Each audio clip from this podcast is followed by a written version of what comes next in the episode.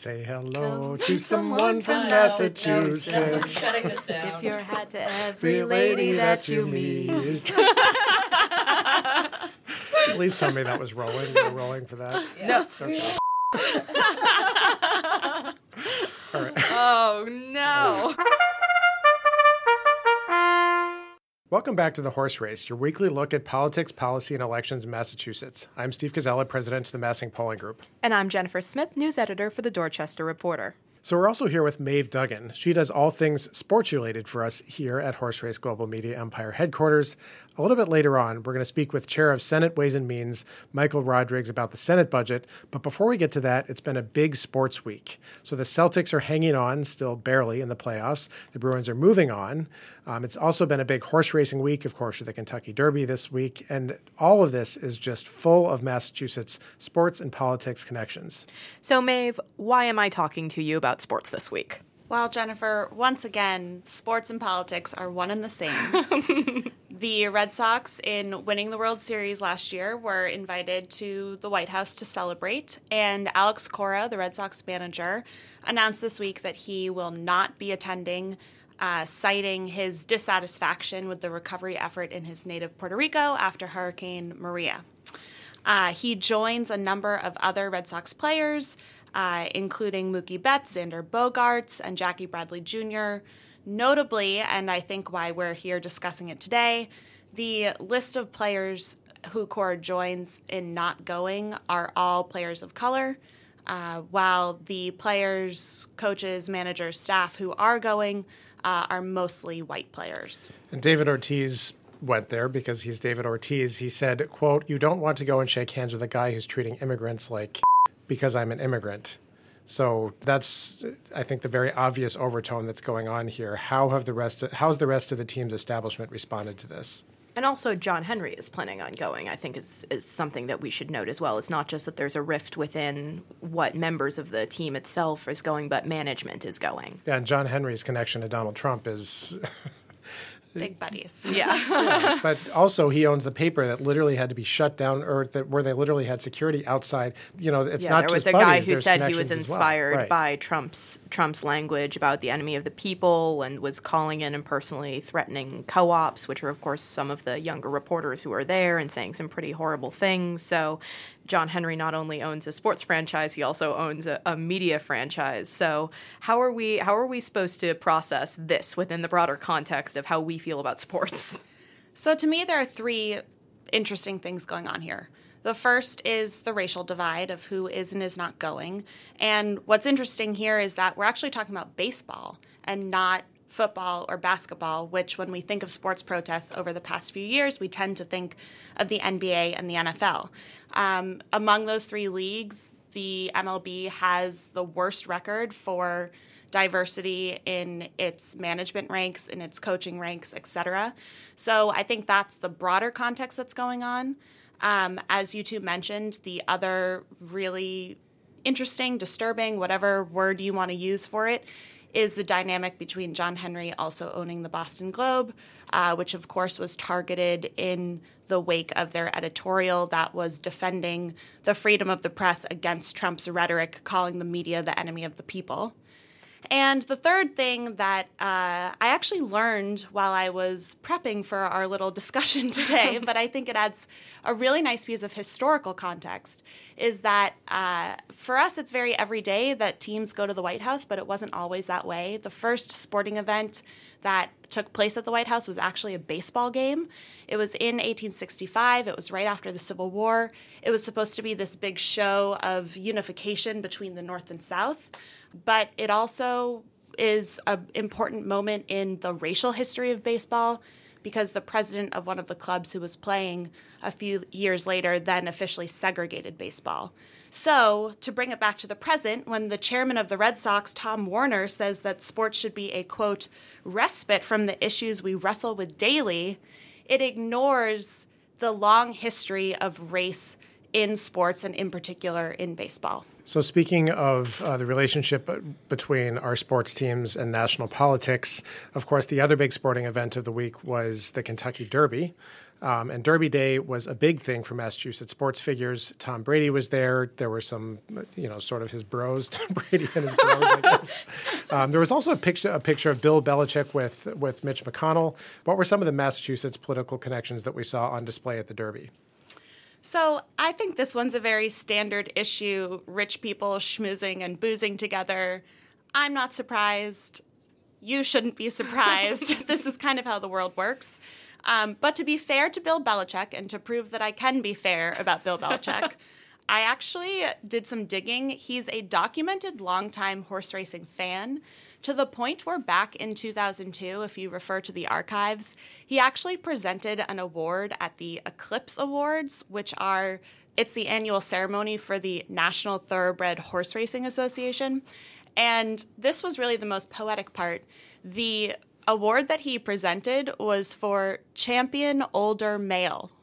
That's beautiful. Which though. I thought describes Belichick as well as it describes the horse. and even further than that, uh, apparently he's used horse races as inspiration for the Patriots. So back uh, in the run up to the 2002 Super Bowl, there was this horse called Tiznow uh, pronunciation unclear to me, who uh, won the Breeders' Cup Classic. And Belichick was apparently so inspired by this comeback that he played the tape for the Patriots, and they then went on to win the Super Bowl. So the horse racing community now takes full credit for that Super Bowl victory. That is an astonishing bit of information, and we applaud you for your digging on background I here. thought on the horse race it was only fair good, good that fact. we yeah, yeah. I, I, mean that, and that was a, a, much kind of cleaner victory than the one that we saw at the Kentucky Derby. That's right. So uh, this weekend there was a very controversial finish in the Kentucky Derby. Uh, the horse that crossed first was disqualified. Um, the horse's name was Maximum Security.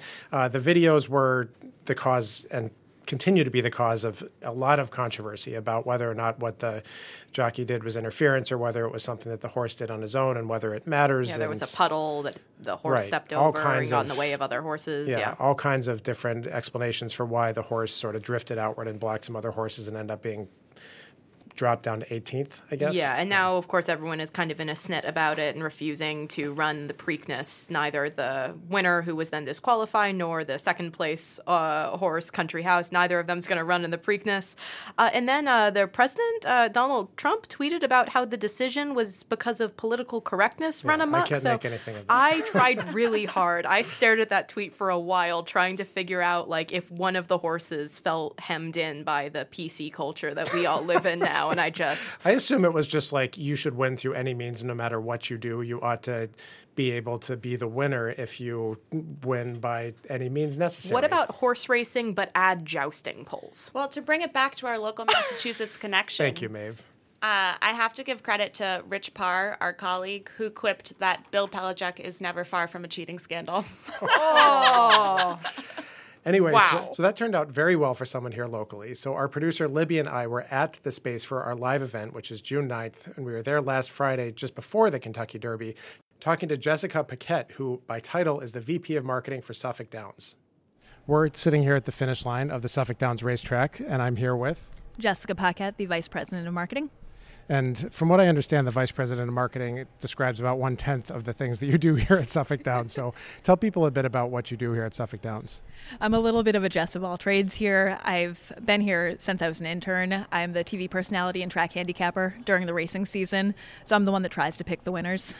Wow. Okay. So track handicapper, you call the races, you're the vice president of marketing.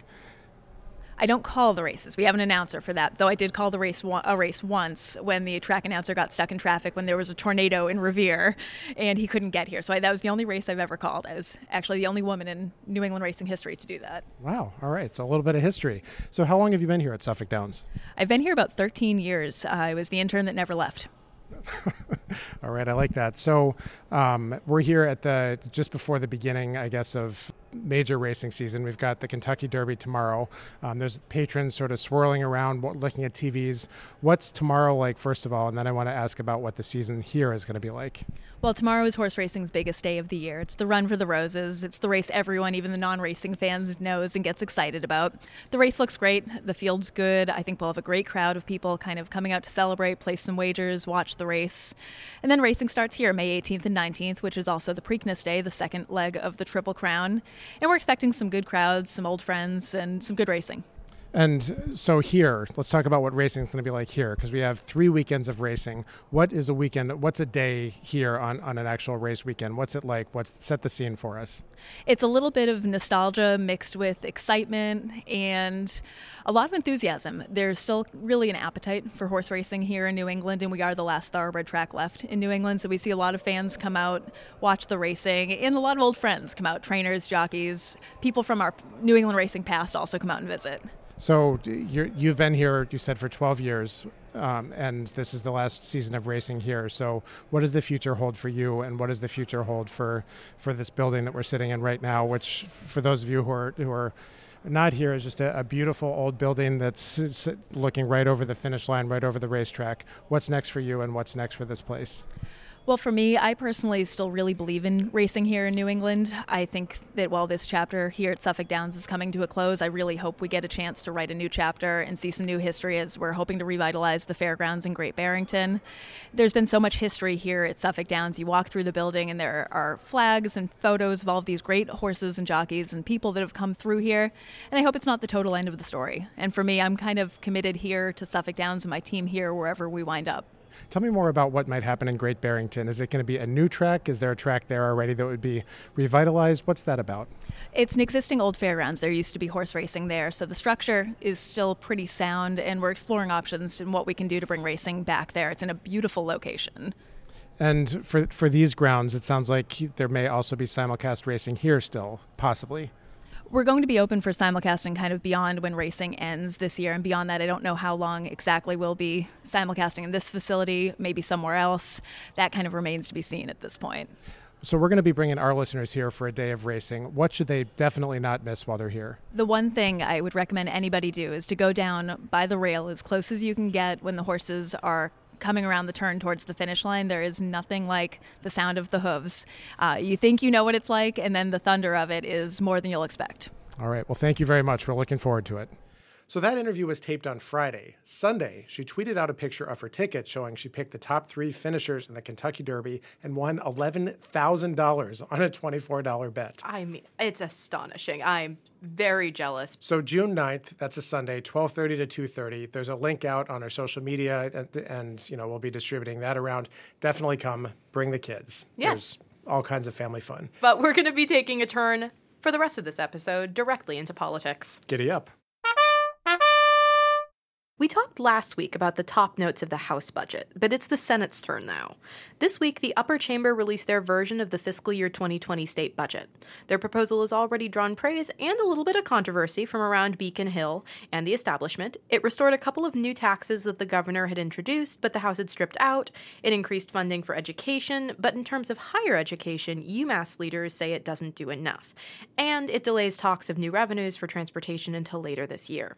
As on the House side, the Senate document was shepherded in by a first time Ways and Means chairman, this time South Coast State Senator Michael Rodrigues. We caught up with Senator Rodrigues today in his office between all of the budget craziness, so let's take a listen.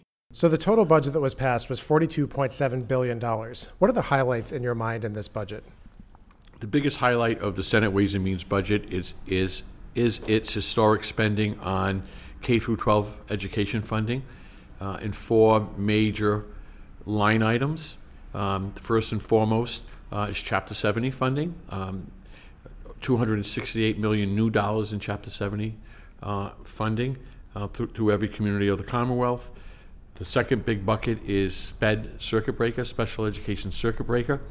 We live up to our commitment of providing 75% of the funding for all high cost SPED students um, and that's that totals of about 345 million dollars in this budget. about $26 million more than FY19. Charter school reimbursement. Um, this budget includes $100 million to communities, $10 million more than FY19, and regional school transportation of about $74 million, which is about a $5 million increase over FY19. Uh, so, taken uh, as, a, as a whole, all those components um, add up to over $300 million in new K through 12 education spending to support our local communities. Uh, beyond K through 12 education, uh, the budget uh, invests significantly in substance abuse and mental health and behavioral health um, services, over $150 million in, in spending um, on uh, through BSAS, the Bureau of Substance Abuse uh, Treatment, um, creates five new beds for uh, recovery centers, five new recovery centers around uh, the Commonwealth of Massachusetts, and continues um, our heavy state investment in treating uh, substance abuse disorder. So, one of the things that we spend a lot of time talking about on the horse race is the process itself, and it can seem a bit opaque to people looking at it from the outside, obviously. The House has a mysterious room where all of these kind of debates unfold. How is the Senate process going to unfold? The Senate budget process started as soon as I was appointed by the Senate President as chair of the Committee on Ways and Means. We have met with every single senator for hours on end, um, right next door in that conference room, listening to their priorities. Our budget is very much a collaborative bu- budget.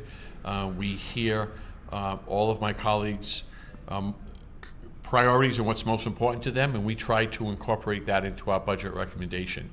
Um, of course, that certainly every member has the ability and the opportunity to file an amendment to this document. This is a law, a, um, a statute that we're passing that appropriates all this money. Uh, I would expect somewhere north of a thousand amendments to this budget. Every single amendment will uh, be giving, given its full consideration, and every member filing that amendment will have all the opportunity uh, to debate those amendments on the Senate floor. Uh, we like to engage in robust debate. We like to be as open, as transparent as possible, um, and we like to s- set an example for the world to see that democracy is alive and well in the Massachusetts State Senate.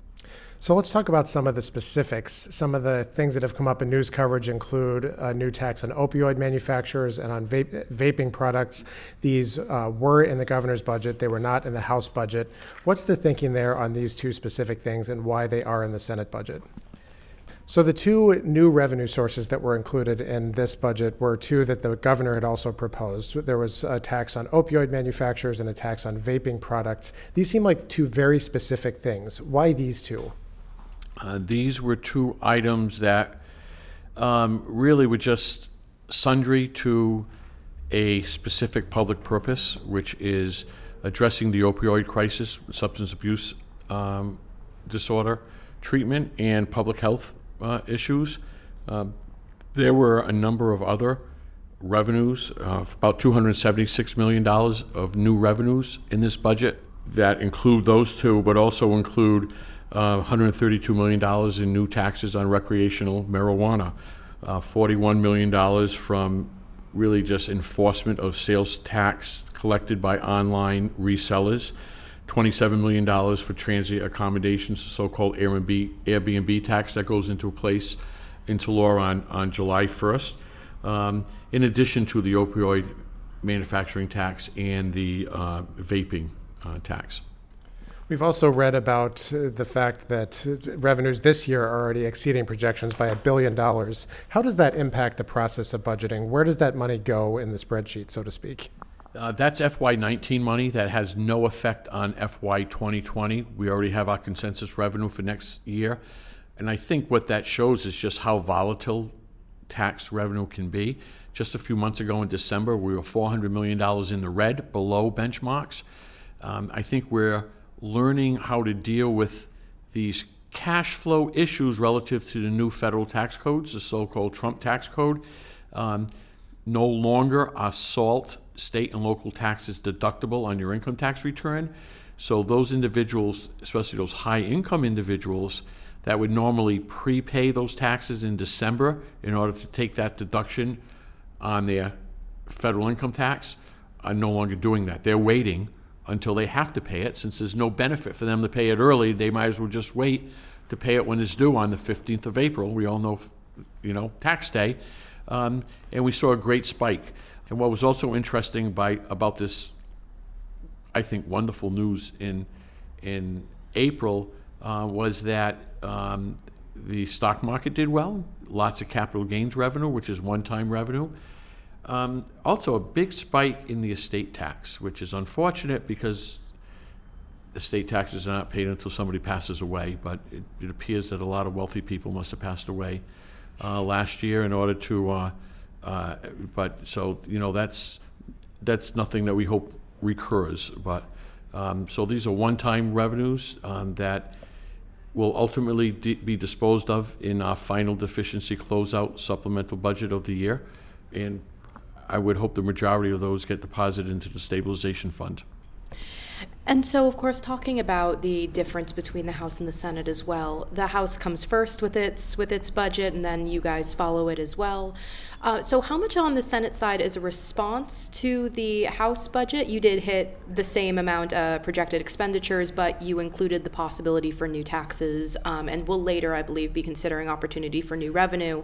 So, where do you view the Senate in terms of responding to the House, or maybe splitting the difference with the governor? We really don't put our budget together responding to the House. Our budget's put together responding to colleagues. Um, we do all work off the same consensus revenue. So we start we started that way back in January, uh, uh, December actually of last year, where we arrived at our consensus revenue figure. That's the same figure that's the governor, the House, and the Senate all use to build our budget upon. Uh, and then our budget is built upon responding to what our colleagues have to say and what their priorities were. And we heard loud and clear that the priorities of Senate members was education, was substance abuse uh, and mental health, was housing and homeless issues, uh, and that's the priorities that's reflected in the budget um, that we will be debating in a couple of weeks.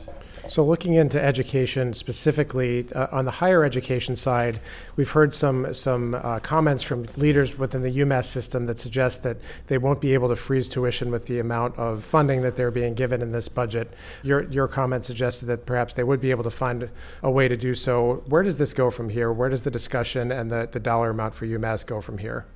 So the Senate budget concurs actually with the House and with the governor's recommendation of $558 million for, for the UMass system. That's a 7%, $39 million increase over last fiscal year. That's once again one of the historic high increase year over year. And we feel very strongly with the amount of that increase that there's no need uh, for the UMass system to impose more tuition or fees on its students. As you know, the Senate conducts what we call Commonwealth conversations every session, and we've heard at pretty much every Commonwealth conversation town hall stop. One of the biggest issues from constituents is the cost of higher education, student debt, and how much debt students are graduating with. And we need to do more to reduce the cost of higher education, especially public higher education, that we have a, a, a role in playing. So that takes responsibility on our side in the legislature to appropriate significant amount of money, and it takes a responsibility on the UMass side as administrators of that money to do what it can to rein in costs and keep spending down. We have no say on what the UMass system spends its money on. We only have a say on what we appropriate. So we took our responsibility seriously by appropriating, like I said, 39 million, 7% increase. That's pretty significant. And we're going to ask them to do their part and step up to the plate and see if they can find that $10 million somewhere in their budget. And I'm confident they can if they tried. One budget note that wasn't funded this year but has been in prior years was the Community Preservation Act, which uh, allocates funds that go toward historic preservation, green space, and affordable housing. Uh, why not include that this year? I think you'll be pleasantly surprised as the amendment process moves on. Uh, the Community Preservation Act, which, by the way, I was one of the co authors of way back in 1998. Yes, I'm old. Um, um, it's a priority of me personally, it's a priority of the Senate. We have traditionally passed increasing the uh, transfer fees to pay for that. And um, we just needed a little more time to get it right. Um, and I think um, you'll be pleasantly surprised at the end of the day that the Community Preservation Act will see its first increase in its history. So, look down the road, or if you will, down the rails with us a little. Um, polling that we've done recently finds the headline has been that people are reaching their wits' end when it comes to transportation. Some are considering leaving the area, changing jobs, just endless frustration with delays. There doesn't seem to be anything in the budget that's a game changer on this. When does that start to happen? That discussion uh, on transportation has already start, started to happen. Uh, I hear all the time, especially from those in and around Boston, more so. It's um, that uh, this transportation gridlock. Um, you know, when it takes 30 minutes to get from the State House to the Seaport District, uh, when I can walk it in 15, uh, you know, it, something has to give. And as I as we drive into the city, and all we see are cranes everywhere and there's building boom going on everywhere. How are we going to move people around? If these are residential buildings being built, how are the residents going to get from there to their place of work? Or if they're commercial buildings, how are people going to get from their residence to this new commercial building?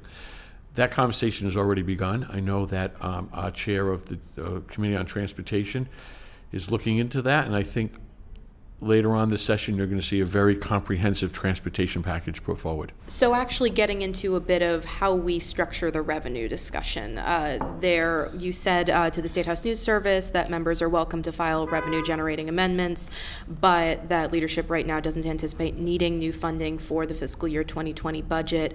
What did you mean by that, and how should we be thinking about revenue discussions concurrently or separately from expense discussions?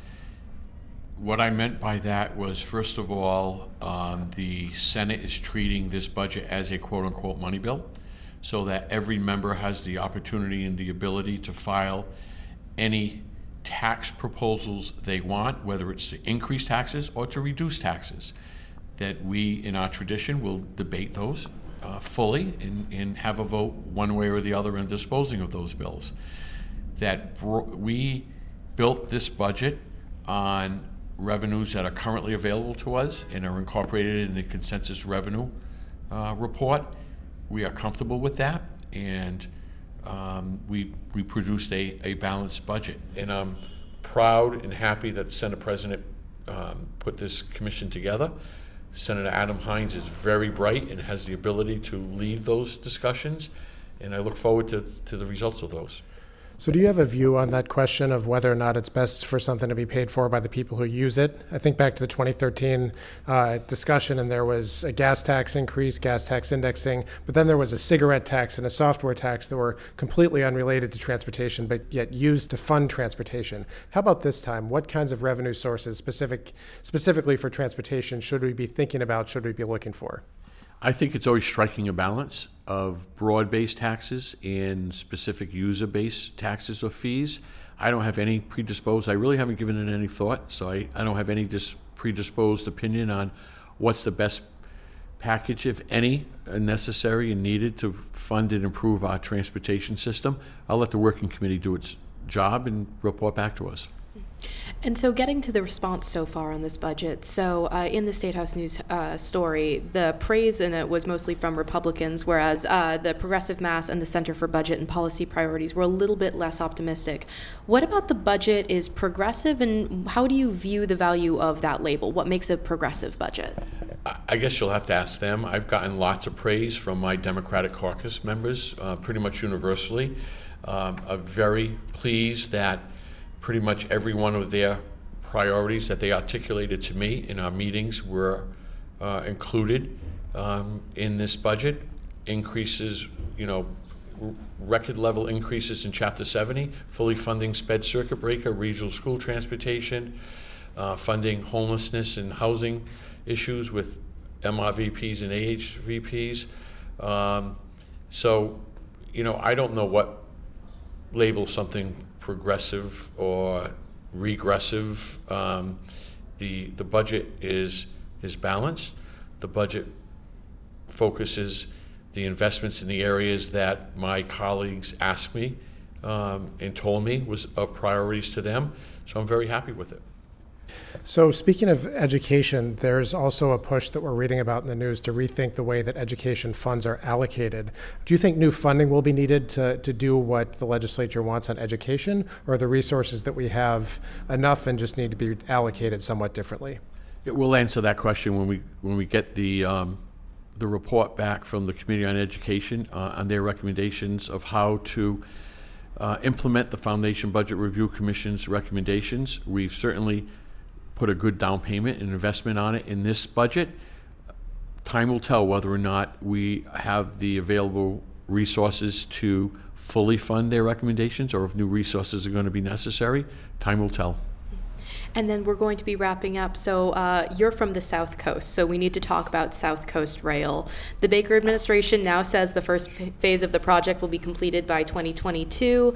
What do you think about the idea to break up the project into two phases, and do you think that timetable is going to be met? I believe now he said it's going to be 2023. He moved yes. it. He moved it off a year. Um, so I was first elected in 1996 in the state legislature, two years after then Governor Weld made a promise that if this doesn't happen in five years, sue me.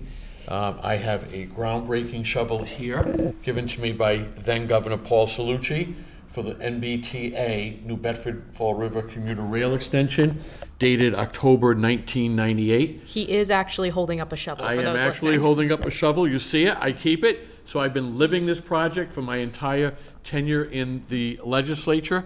This is the first time I really see light at the end of the tunnel. It's the first time where we have, uh, under the leadership of Governor Baker uh, and Secretary Pollack, um, with this new alternative phase one that goes through the so-called Middleborough route and, and incorporates the Old Colony line, um, that I see it happening. I see, we have all the permits lined up. We have all the land necessary. There's no land acquisitions there's no permits necessary. There's no Army Corps of Engineer permission that we need. We, it's, it's all on us. Um, the governor included full funding in his SIP Construction Improvement Plan, so it's going to happen. Is it perfect? No, but we cannot let the perfect get in the way of the good.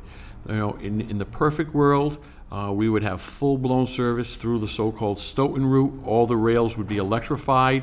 We'd have eight trains a day running north and south from Fall River, New Bedford to Boston.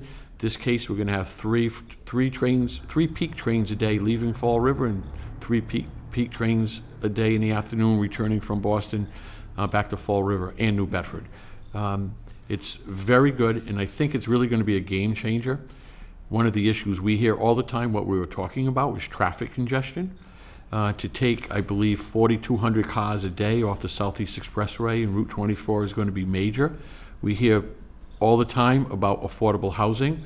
When I have young staff that work for me that are struggling to find affordable housing in and around greater Boston, and they're talking $2,000, $2,500 a month for an apartment, and I say, come to Fall River, I can get you a beautiful Victorian apartment for 850 bucks a month.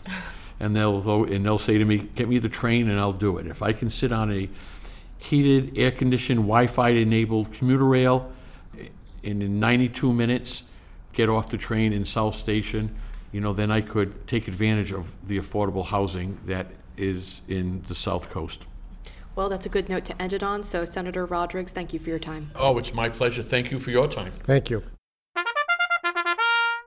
All right, so that brings us to the Pony Express mailbag segment, where for the last few weeks we've been doing official state stuff. We did go down the entire rabbit hole on the state polka, which we will not play again because it's incredibly catchy and just and you we know care about you. We listeners. do care about you. We yes. care about your well-being and whether or not you sit up at 1 a.m. thinking about saying hello to people in Massachusetts. Sing so it, Jen, do it.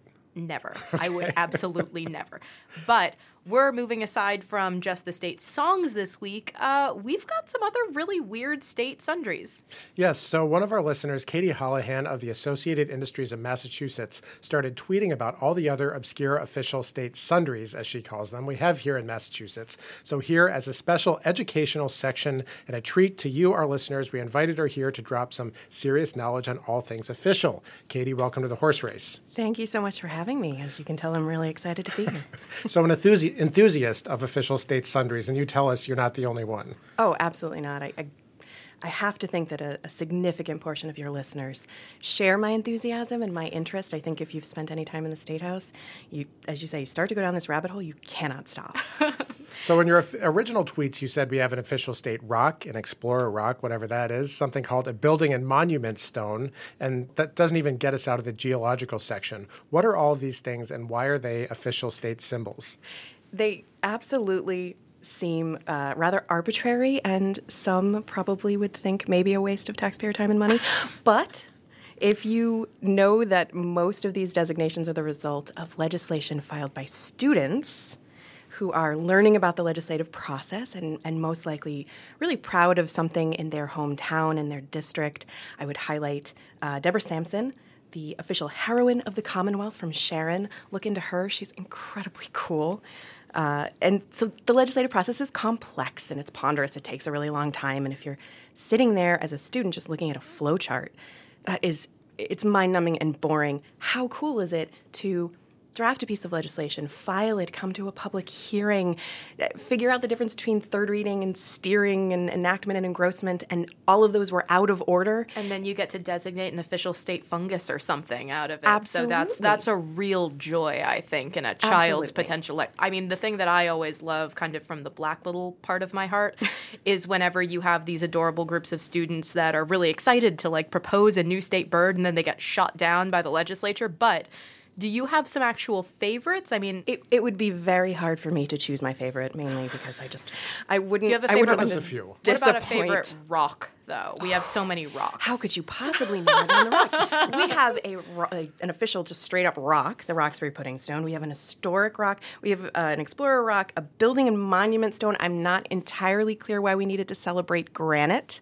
but we do. It's very h- hard and sparkling. Just to make New Hampshire jealous, maybe? Ooh, I didn't even think of that. Does a significant portion of our gross state product depend on granite? I have absolutely no idea. We also have a oh, glacial rock. If you're from Fall River, that's probably pretty important to you. One might argue, I'm not saying I would argue this, but one might argue that these official designations are ways for certain tourist destinations to sound more exciting when they are in fact incredibly underwhelming. I would never say that about Plymouth Rock, but That would others be a deeply cynical thing to say. It, it really would. But I have to ask you about some of the legislation this session because there are three bills that you pointed out to us, which Yes. could designate, among other things, the giant puffball fun- Can't even say that with a straight the giant puffball fungus, Fungus. as the official mushroom of the Commonwealth. The, the That Boston sounds cream adorable, pie though. The Boston cream pie cupcake is the official cupcake of the Commonwealth, which has a long and distinguished history that you've gone into, Jen, and uh, even one designating the official seasoning of the Commonwealth. Any of these going to pass? Any idea what their prospects are? I- as Jen referenced, sometimes even these uh, theoretically non controversial items can be shockingly. Uh, controversial, as I, I think you referenced the, the chickadee in Maine. I know- Google that one. Just can you imagine appalling. unanimously voting down a fourth grader's bill to Yes. designate? Yes, this is, I This is not just. this is, she says with a twinkle in her eye. This is not just a Massachusetts thing, and and I celebrate it as students' opportunity to learn about their constitutional right to file a petition before their legislature.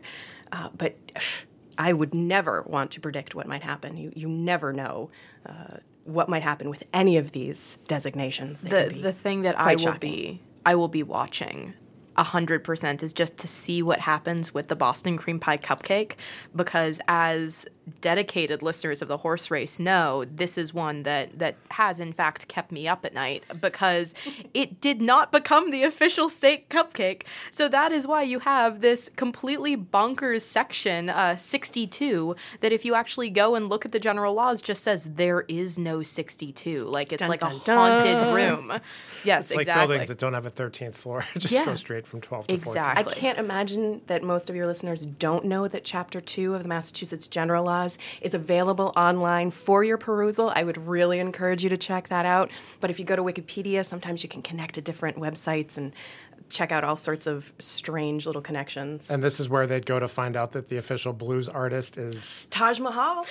She I did that was without there- looking. Without those of you looking, we've got lists it of this in front of us, and she did not look at the list. Nope. She's just got it. Got it. What is our? Ooh, I just want to do oh, a quiz now. What is our official reptile? Uh, garter snake. Okay. This is we're just. Gonna I don't. This makes here. me very uncomfortable. Ladybug's the official insect. All right. Well, Katie Holahan, this was very educational for us and our listeners. Thank you so much for joining us in the horse race. Thank you so much for having me. Come back anytime we have a nice new mushroom. I will. I'll keep you updated.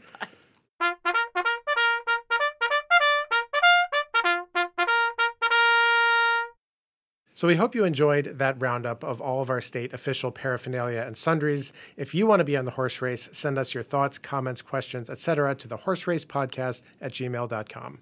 But that's all the time we have for this week. I'm Steve Koczela of the MassINC Polling Group. and I'm Jennifer Smith with the Dorchester Reporter. Our producer this week and every week is Libby Gormley. Find us online wherever you listen to your podcasts, and thank you all for listening.